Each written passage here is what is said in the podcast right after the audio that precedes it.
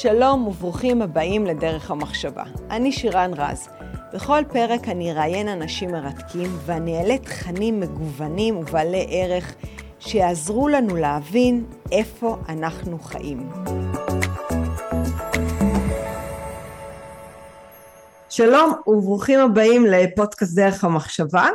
אנחנו כולנו ישראלים שגרים במדינת ישראל, מדינה רוויה במלחמות, פעולות טרור. אני לא חושבת שיש מישהו שלא שמע את המילה פוסט טראומה.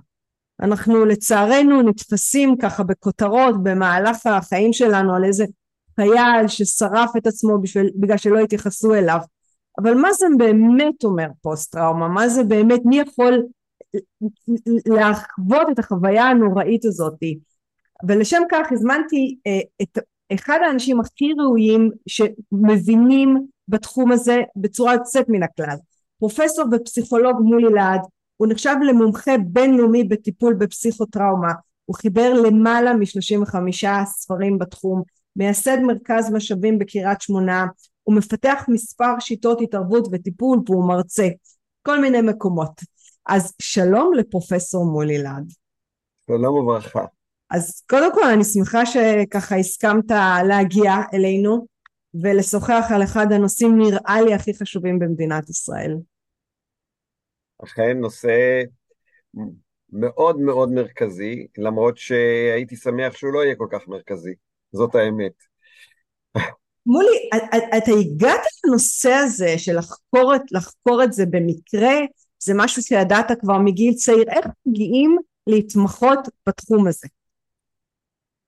תראי, הסיפור שלי הוא נשמע לפעמים קצת בנאלי או קצת uh, אקראי, כי אני הגעתי לקריית שמונה ב-1979, זאת אומרת לפני למעלה מ-44 שנה, uh, במטרה להתנדב לשנה. אז היה מקובל uh, בקרב אנשים מסוימים לבוא ולהתנדב במה שנקרא אז היה עיירות פיתוח, ובעיקר רציתי מאוד מאוד uh, להיות מעורב במה שקורה לילדים במצבי חירום. Uh, אשתי, זיכרונה לברכה, הייתה פיזיותרפיסטית והיא באה לעשות פה את ההתמחות, וכשהיא סיפרה בוועדת קבלה, זה היה בקריית שמונה ועדת קבלה, מדהים, אה? היום אין דבר כזה בערים, הייתה ועדת קבלה, והיא באה לשם והיא אמרה שבעלה הוא פסיכולוג, אז היא תמיד הייתה אומרת לי, ואז נעשיתי שקופה, הם רק רצו לראות את הפסיכולוג. uh, צריך לזכור, זה בערך חמש שנים, קצת פחות, אחרי הטבח הנורא בקריית שמונה, uh, עם הרבה מאוד ילדים וכמובן מבוגרים שסובלים מטראומה. הטבח, אתה מדבר שנכנסו טרוריסטים לתוך הבניין. 74, כן, כן, כן. פסח 74, בטח. Uh, והגעתי ובעצם באתי עם אה, רקע של אה, פסיכולוגיה קלינית, אמנם אה, תואר משולב גם חינוכית וגם קלינית, אבל בעצם באתי עם עמדות מאוד מאוד נחרצות שאנשים שעוברים מצבים כל כך קשים, הם בטח כולם זקוקים לטיפול נפשי. ובאופן מדהים זיהיתי אנשים שמתפקדים וחיים וכולי, והתדהמה הזאת בעצם הבילה אותי לחקור מושג שאז עוד לא היה כל כך מוכר, מושג חוסן ואיך אנשים מתמודדים. וכמובן שזה לא, בוודאי לא סותר אה, טראומה, אבל אה, אחרי אה, שנת התנדבות נשארתי פה 44 שנה, אז אה, שנה ארוכה להם. מאוד. שנה ארוכה מאוד, כי בעצם הקמתי פה את מרכז משאבים, והבנתי שמוכרחים, מוכרחים אה, לפתח ידע, תורה וכלים אה, ולחקור את זה כדי באמת לפתח כלים בשביל אוכלוסיות אזרחיות, כי בשנים ההם, אם בכלל התעסקו בטראומה, זה היה בדרך כלל חיילים. ואני דווקא מאוד התרשמתי מזה שאנחנו צריכים לעשות משהו בשביל הילדים, וכמובן אחר כך למשפחות, אחר כך לקהילות, זה כאילו היה דבר שהתפתח לאט לאט. אבל uh, המציאות הישראלית של 1980 אחרי זה, עם קיץ המאוד מאוד סוער פה בצפון, אה, הובילה אותי יותר ויותר להיכנס לנושא של טראומה. האמת היא שכבר במלחמת יום כיפור נחשפתי לנושא הזה, יותר נכון אחרי המלחמה, שהייתי מה... איך נקרא לזה? פרחי הפסיכולוגיה, האנשים הכי צעירים שהגענו במסגרת הפרקטיקום שלנו לשיקום בתל השומר, ו... ופגשנו את החיילים. האמת, לא ידענו אז בדיוק מה זה פוסט-טראומה. זה לא בדיוק היה דבר שהבינו, ואני זוכר בהחלט את החוויה הזאת של לנסות לעזור לאנשים שחיים את, ה... את היומיום, אבל כל הזמן הם חיים דברים נוראים שקורים להם בראש, זיכרונות קשים.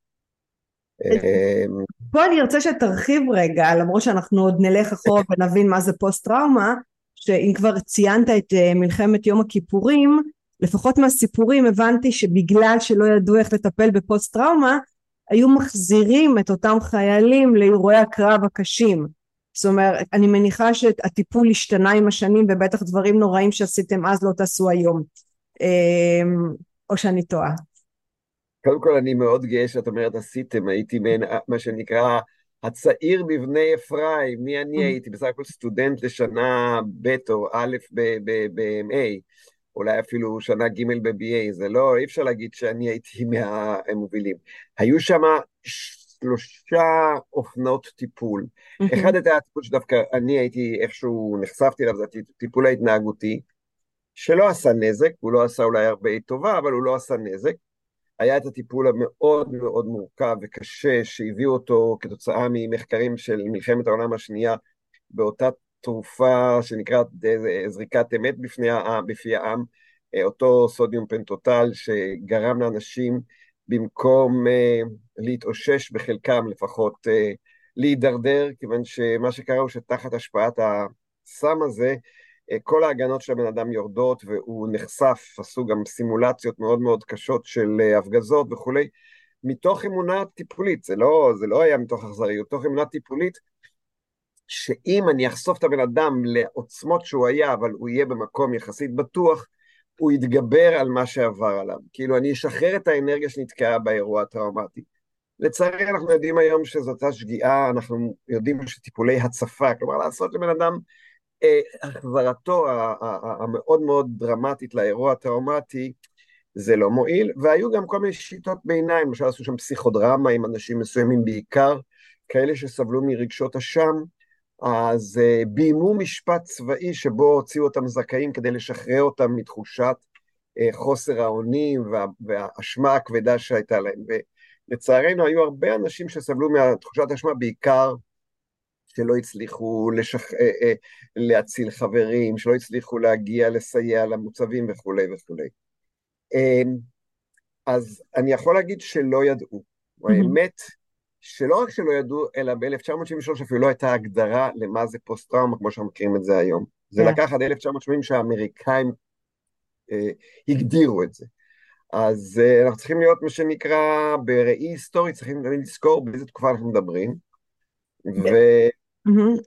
כן, לצערי, הטיפולים האלה, שהיום, שהיום נקרא להם טיפולי הצפה, לא טיפולי חשיפה, כי גם היום חלק מהטיפול הוא כזה שמחזיר את האנשים לאירוע, אבל בצורה הרבה יותר הדרגתית והרבה יותר, אה, הייתי אומר, נשלטת. אה, הטיפולים האלה בהצפה היו מאוד מאוד קשים, ולחלק מהאנשים זה לא רק שלא הועיל, זה עשה נזק. והדבר הראשון צריכים לזכור שברפואה גם ברפואת הנפש צריכים להישבע שלא נעשה נזק. כן, תראה אין לי ספק שזה היה מתוך מקום תמים ורצון לעזור אמ, אבל אמרת פה איזושהי נקודה מעניינת שאנשים עם פוסט טראומה מהמלחמה חווים תחושות אה, אשם מאוד קשות. זה קצת הזכיר לי כמו חוויית אבל שבן אדם שנפטר הבעתי את שני ההורים שלי ואני זוכרת שלא משנה שיצאתי מדעתי לעזור להם עדיין היה מין תחושה שאולי יכולתי לעשות עוד והאם התחושה הזו של האשמה היא משהו שמלווה את כל סוגי הפוסט טראומה שזה רק מאפיין אה, חיילים שהיו בשדה הקרב? לא, אני חושב שכשמדברים על פוסט טראומה יש לנו שלוש תחושות מאוד מאוד קלאסיות שאנחנו יודעים שמלוות כל מצבי אובדן, ואת דיברת כרגע על אבל שהוא סוג של אובדן, mm-hmm. זה יותר מאפיין את הפוסט טראומה, זה הבושה והכעס. אבל בואו נדבר רגע על האשמה, אז זה כל מיני סוגים של אשמה. Mm-hmm. אשמת הניצול, כלומר איך אני ניצלתי וכולם אה, אה, נהרגו. האשמה שלא עשיתי מספיק, בדיוק כמו שאת אומרת, האשמה שיכולתי לעשות יותר. אשמה איך התנהגתי, ו- ונגיד, אה, אה, איך התנהגתי שאני מתבייש באיך שאני התנהגתי, למרות שזאת התנהגות הישרדותית ואין מה להתבייש בה. ובדיעבד, אחרי שנים, זה גם משמע מה אני עושה למשפחה שלי. איך זה שאני לא נותן להם לצאת לאירועים, איך זה שאני כל פעם אה, מסתגר, ואז האשמה היא רב-מימדית פה.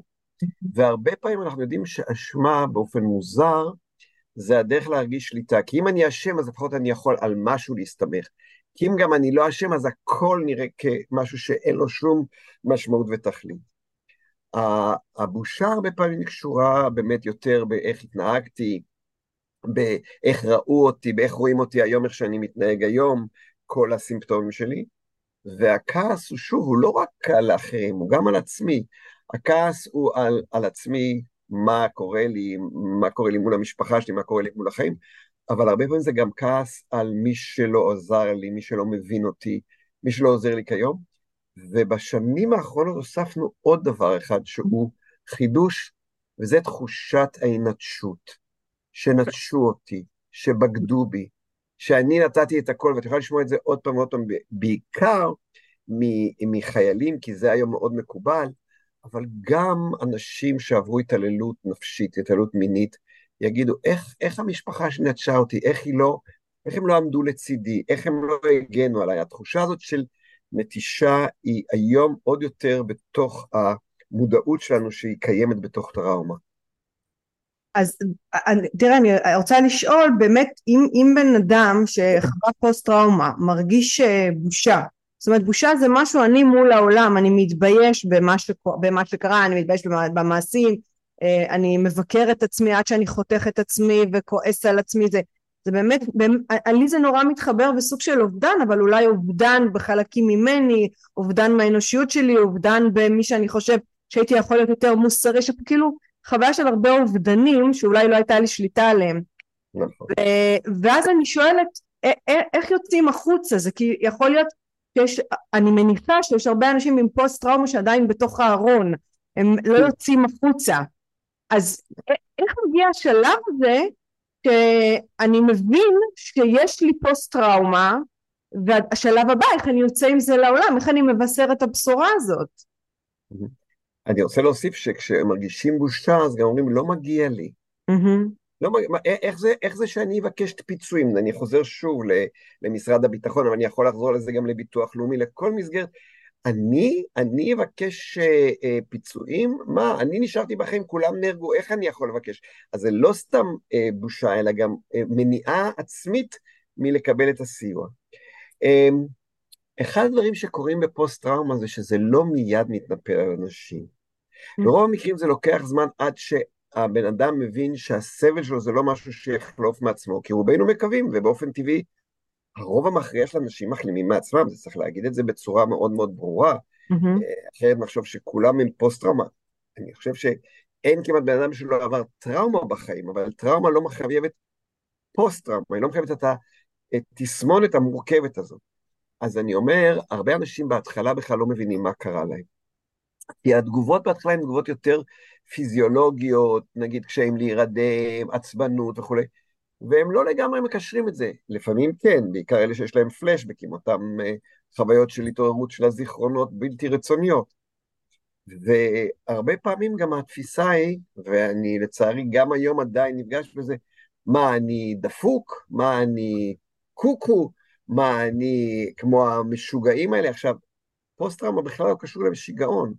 זה אין לזה שום קשר לשיגעון, אבל התחושה היא שאם יזהו אותי בבריאות נפש, ולכן מאמץ מאוד גדול הוא לא להביא אותם לבריאות נפש, כי שם הם נפגשים באמת עם אנשים עם מחלות נפשיות קשות, שמפריעות להם, במילא יש להם פגיעה, איך את אמרת, בזהות שלהם, כן. בביטחון העצמי, בדימוי העצמי, אז עוד להביא אותם למסגרת הזאת.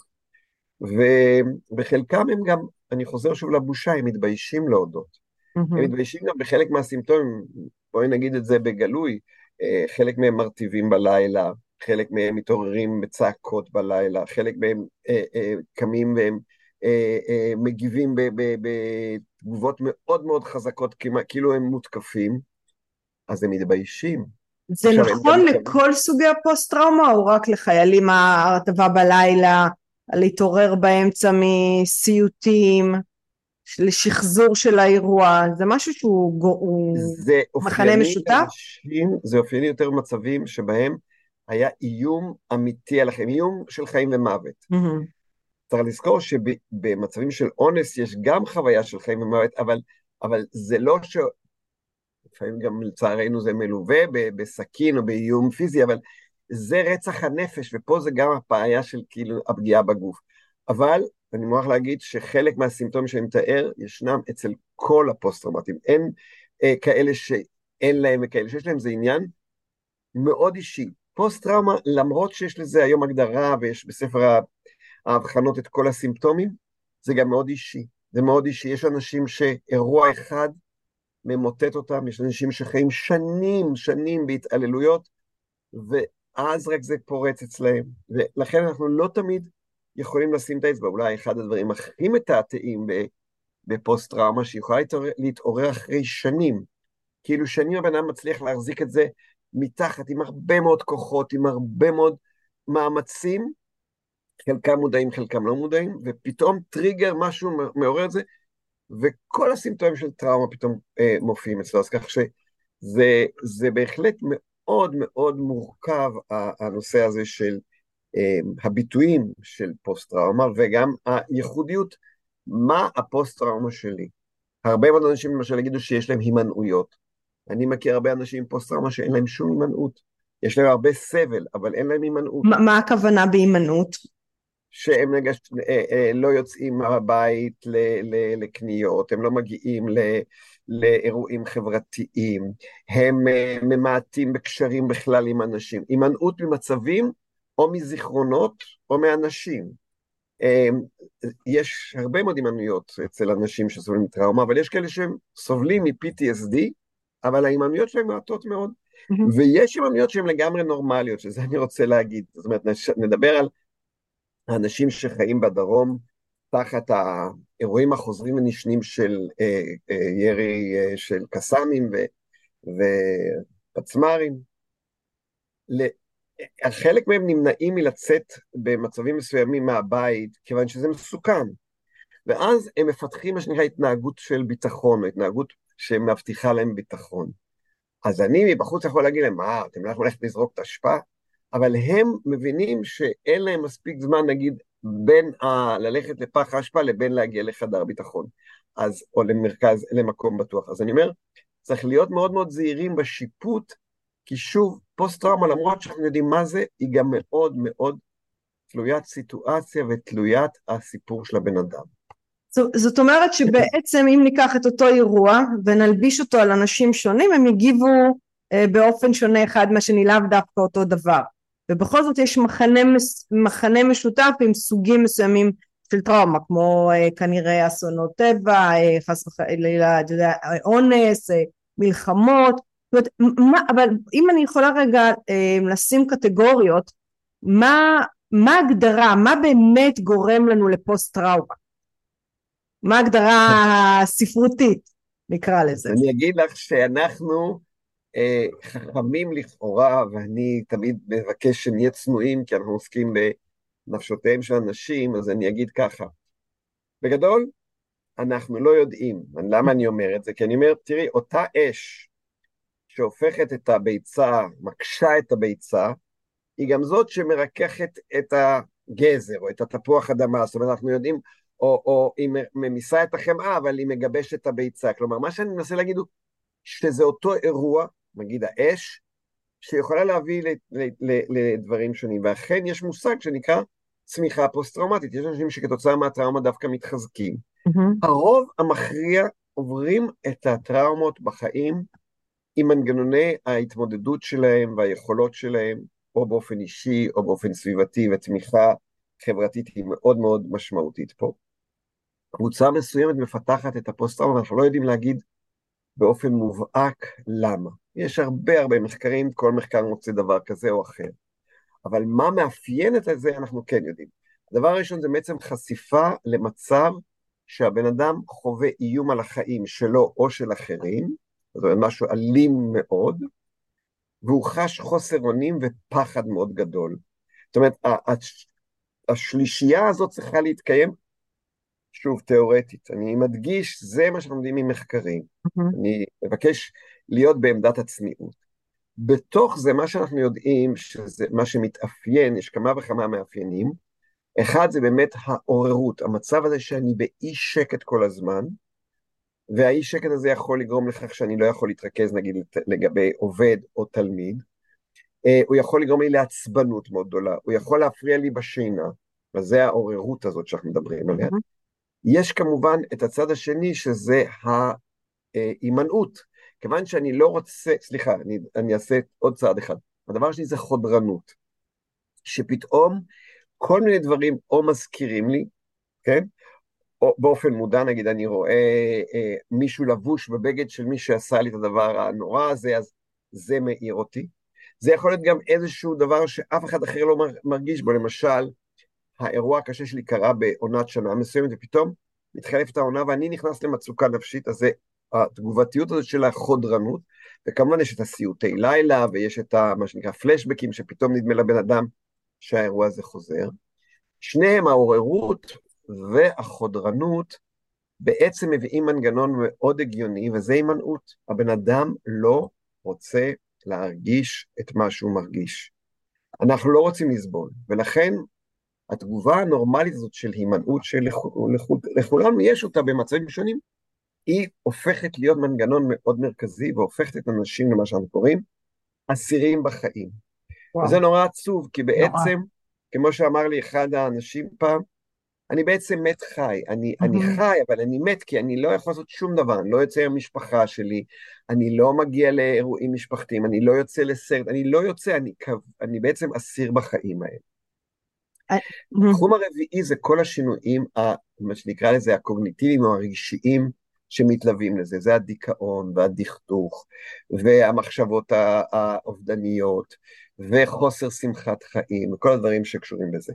אז זה משהו רב-ממדי בעצם, הנושא הזה של פוסט-טראומה, ויש לו, אני רק נגעתי בחלק, כי אחרת זה תהיה הרצאה של שעה כן. וחצי. אני, זה uh, הוליד שתי שאלות שחשוב לי רגע שתרחיב בהן.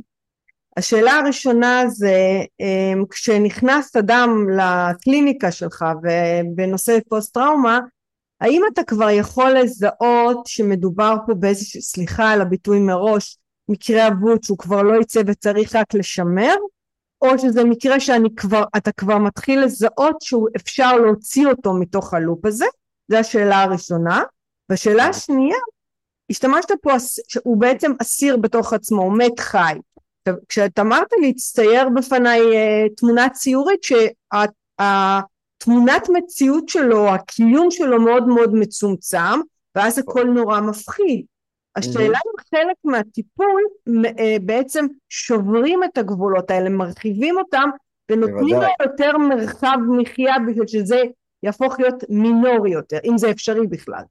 זה שתי השאלות. אז נתחיל בחלק הראשון ששאלת כן. אם אה, אפשר להכריז על בן אדם ככרוני. תראי, אחת הבעיות, ואני מדבר פה בצורה הכי מקצועית שאני יכול, זה שיש בשולי הקבוצה הזו שסובלת מפוסט-טראומה, צריך להגיד גם את הכמות, זה מדובר על כעשרה אחוז מהאנשים שנחשפים לאירועים קשים, זה, זה פחות או יותר. עשרה אחוז מתוך מי שנחשף. אוקיי. כן, כשמדברים על, על, על אוכלוסייה כללית, mm-hmm. לצערי כשמדובר למשל על רצח של הורה על ידי הורה אחר, אז מאה אחוז מהילדים סובלים פוסט-טראומה, אבל mm-hmm. זה אירועים יחסית נוראים, סליחה, אה, מוחלטית נוראים, mm-hmm. אבל יחסית הם לא רבים. אז אני אומר שוב, התפיסה הבסיסית של מטפל בטראומה היא חייבת להיות תפיסה אופטימית. כי אם הוא מראש אומר, הבן אדם הזה אין לו שום סיכוי, ברור לי שלבן אדם הזה אין סיכוי. מעניין. חד וחלק. לכן משאבים, המרכז שאני הקמתי פה בקריית שמונה לפני 44 שנה ועדיין מטפל במאות מקרים כל שנה, יש לנו בערך 12 אלף שעות טיפול בשנה במרכז הזה, שזה וואו, הרבה מאוד. וואו, זה הרבה. אה, אנחנו יוצאים קודם כל מנקודת השאלה על החוסן והיכולות, אבל, אבל, אני חוזר למה שאמרתי מקודם, ישנה קבוצה קטנה מאוד מתוך הפוסט-טראומטיים, שזה משתלב בהפרעות אחרות, ואז יכול להיות שבלי לעשות עבודה משולבת, נגיד התמכרות, נגיד עבודה יחד עם פסיכיאטר על, על סימפטומים אחרים, Mm-hmm. נגיד שילוב היום במשנה התודעה כחלק מהטיפול. משנה התודעה, אגב, הם לא עומדים בפני עצמם, למשל ה-MDMA, מה שהחבר'ה קוראים אקסטה, אה, הוא לא עומד בפני עצמו, הוא חלק מתהליך טיפולי פסיכולוגי שמשולבת בו אה, התרופה שלוש פעמים בסך הכל, או הסם הזה שלוש פעמים בסך הכל, מכל 18 או 20 ומשהו המפגשים. אז אני אומר, כן, יש מצבים שאנחנו צריכים לשלב בגלל שהם המצבים שהם עמידים לטיפולים הרגילים. אמ, וכן, לצערי הרב, יש מקרים שהם מקרים כרוניים, קשים, והם לדעתי הידרדרות, אני משתדל לא להיות ביקורתי, אבל מחוסר טיפול מוקדם, מחוסר איתור מוקדם, מחוסר אה, התייחסות מספקת בשלבים מוקדמים. המשפחה בדרך כלל, הסביבה נוטה לזלזל באנשים ש...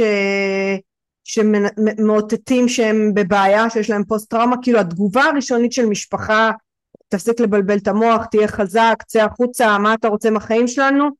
כאילו, מהניסיון לא, שלכם? זה הכללה, כי יש משפחות שזה לא, יש גם כן. ההיפוך. שהם כל כך מגוננים על הבן אדם שהוא פתאום מניח שאין לו יכולת אפילו לצעוד כמה צעדים בלי שכל דבר יגיע אליו, זה משני הכיוונים. אז איך מזהים? דחייה מאוד קשה, או מה שנקרא, ניטרו ליכולת להתמודד, אני חושב שצריך להיות כן. איפשהו באמצע. שאלת אותי אבל לגבי הסיכוי. אה, כן, כן, נכון, נכון, נכון. נכון. כן. אנחנו נמצאים במאה ה-21, כשהתחלתי את דרכי, הפרוגנוזה לגבי PTSD הייתה גרועה מאוד.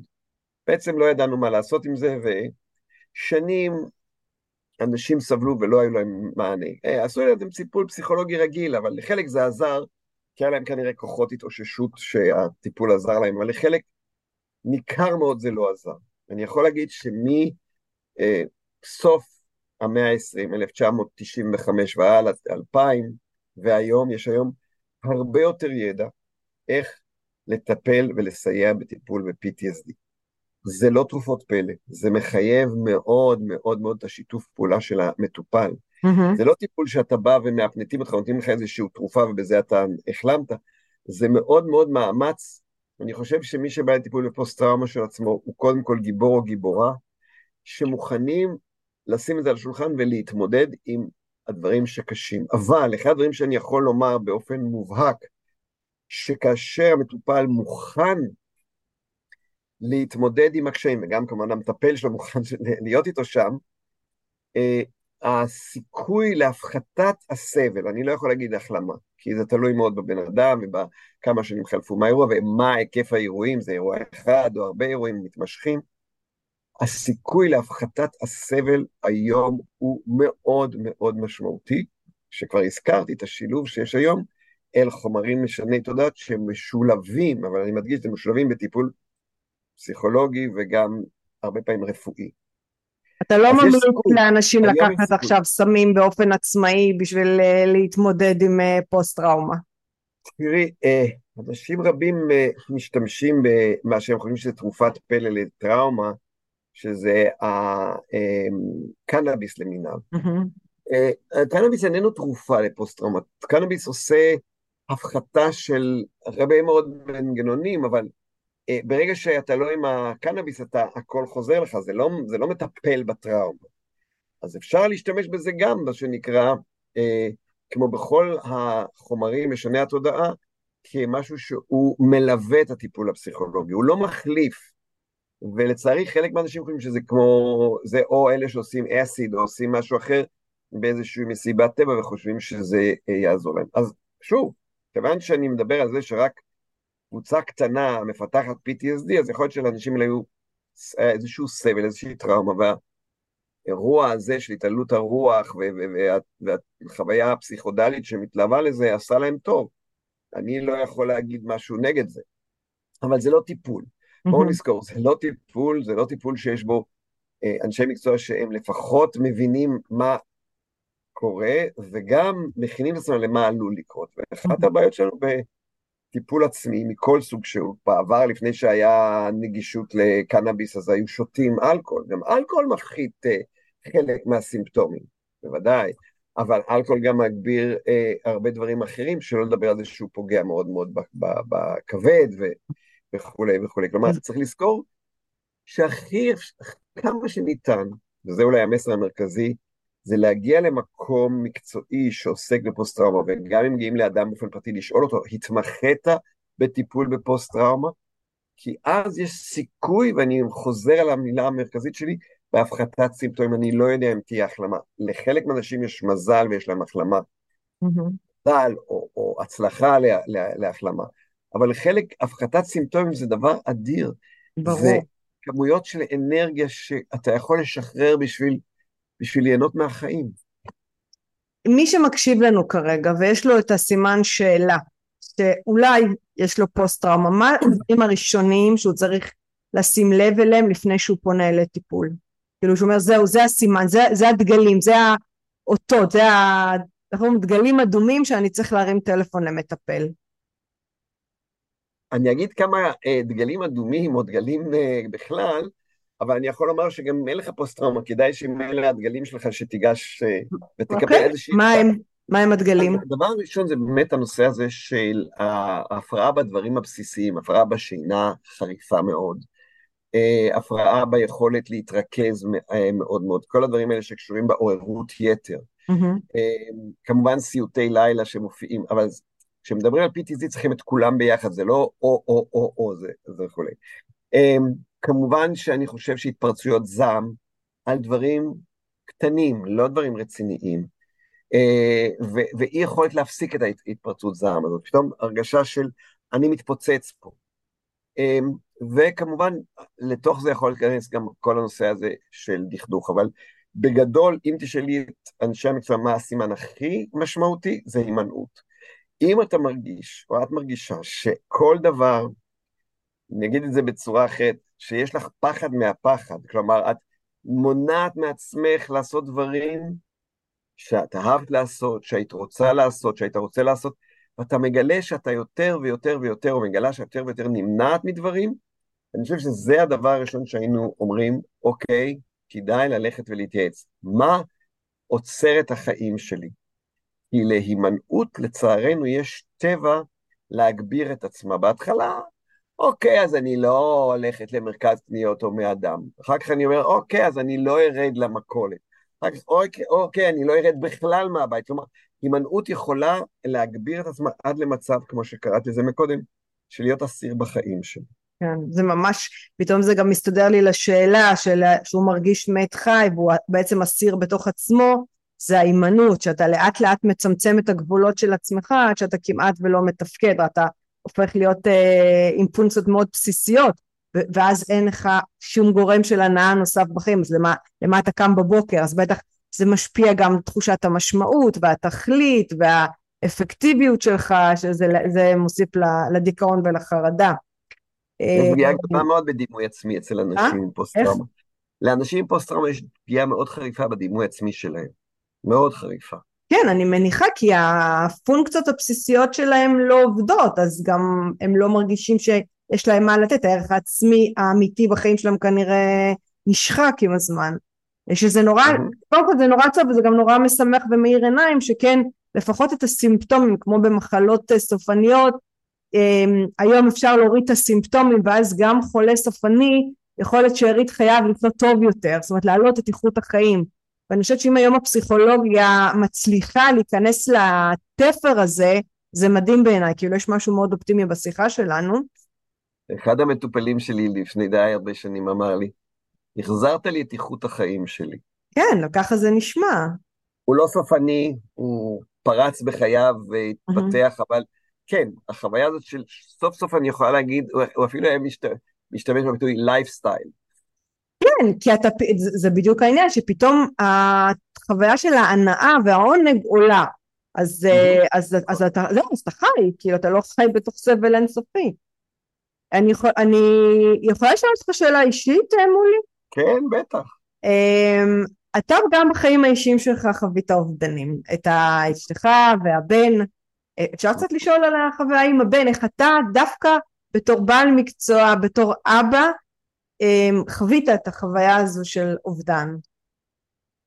אני יכול לשים אותנו הרבה יותר uh, קודם. אני עברתי תאונת דרכים מאוד מאוד קשה בשנת 92. בן כמה היית? בן הנכ... הייתי בן 38-9. אוקיי. אה, עם ארבעה ילדים, והייתי מאושפז שבעה חודשים, והייתי פצוע מאוד מאוד קשה. אז uh, אני יכול להגיד ש... ואת מודל חוסן הרב-ממדי כבר המצאתי לפני כן, פיתחתי לפני כן, זה לא היה... אני לצערי לא יכול להגיד שזה פוסט-טראומטי גרוס, זה לא צמיחה פוסט-טראומטית, ידעתי את זה לפני כן. Um, תראי, אני חושב שאחד הדברים שעוזר לי ועזר לי, ואני מקווה שימשיך לעזור לי, זה איזושהי תפיסת חיים שאומרת שצער, סבל וכאב הם לא תקלה בחיים, הם חלק מהחיים. אה, הייתי מאוד שמח אם היה לי חוזה עם הקדוש ברוך הוא שהחיים שלי יהיו טובים. אני מאחל לעצמי את זה ובעיקר ליקיריי. אבל אני מסתכל על החיים האלה, ועוד לפני שעבדתי עם טראומה, ובוודאי ברבות השנים שעבדתי עם טראומה ואובדנים קשים, שזה משהו שעוזר לקבל את העובדה שאין לי איזה חוזה שמישהו הפר, למרות שנורא הייתי רוצה שיהיה לי חוזה.